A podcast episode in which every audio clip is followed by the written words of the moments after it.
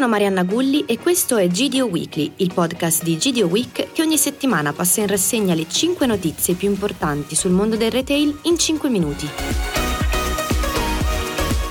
Apriamo questo 10° episodio con dm-drogerie markt che supera i 100 milioni di euro di fatturato in Italia con 71 negozi, mentre in Europa registra 13,6 miliardi di euro con una crescita del 10,7% rispetto all'anno fiscale precedente, il tutto attraverso una rete di 3.945 punti di vendita.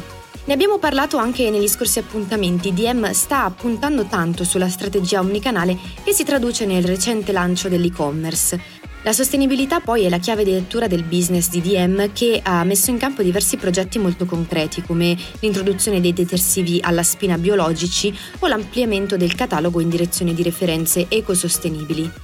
Inoltre l'insegna ha installato l'impianto fotovoltaico in 8 punti di vendita e prevede di ampliare il progetto a tutta la rete. La startup del retail Erbert punta sui piatti pronti. L'insegna prevede di ampliare la rete con punti di vendita più piccoli, tra i 150 e i 200 metri quadrati, dove l'offerta sarà al 95% di ready to eat, con posti a sedere per chi vuole consumare in loco.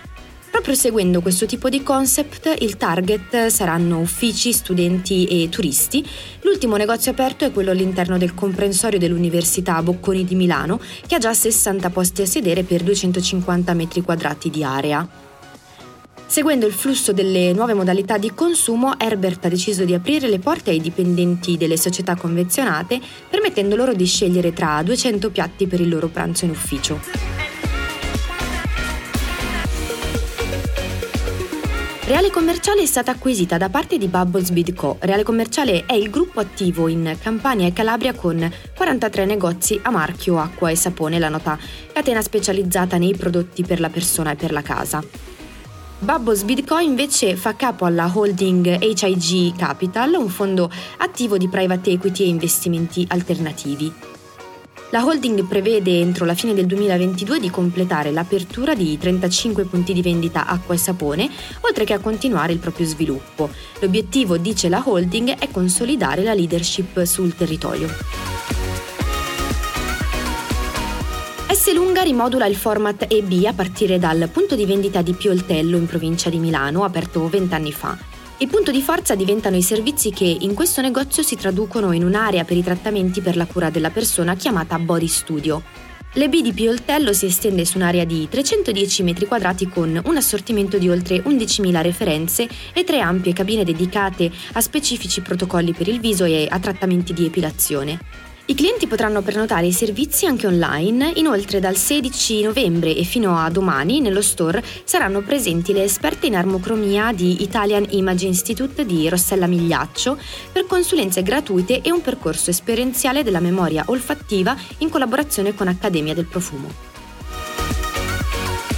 Dopo l'acquisizione di Gap Italia da parte di OVS, il retailer ha finalmente annunciato il lancio dell'e-commerce. La piattaforma italiana di Gap è stata pensata per veicolare in modo dinamico l'identità del brand attraverso un assortimento tipico del marchio e servizi aggiuntivi per chi sceglie questa modalità di acquisto, come la spedizione gratuita con spesa minima di 80 euro, il ritiro e il reso sempre gratuiti in tutti i negozi Gap e OVS e un servizio clienti dedicato. Ma il dettaglio più importante di questa strategia è la possibilità di avere un assortimento che integra online con la disponibilità degli store fisici. Il consumatore quindi può navigare sull'e-commerce di Gap e valutare se preferisce acquistare online o se migrare in store per una shopping experience più precisa, grazie all'adiacenza che il sito web indica per ogni punto di vendita.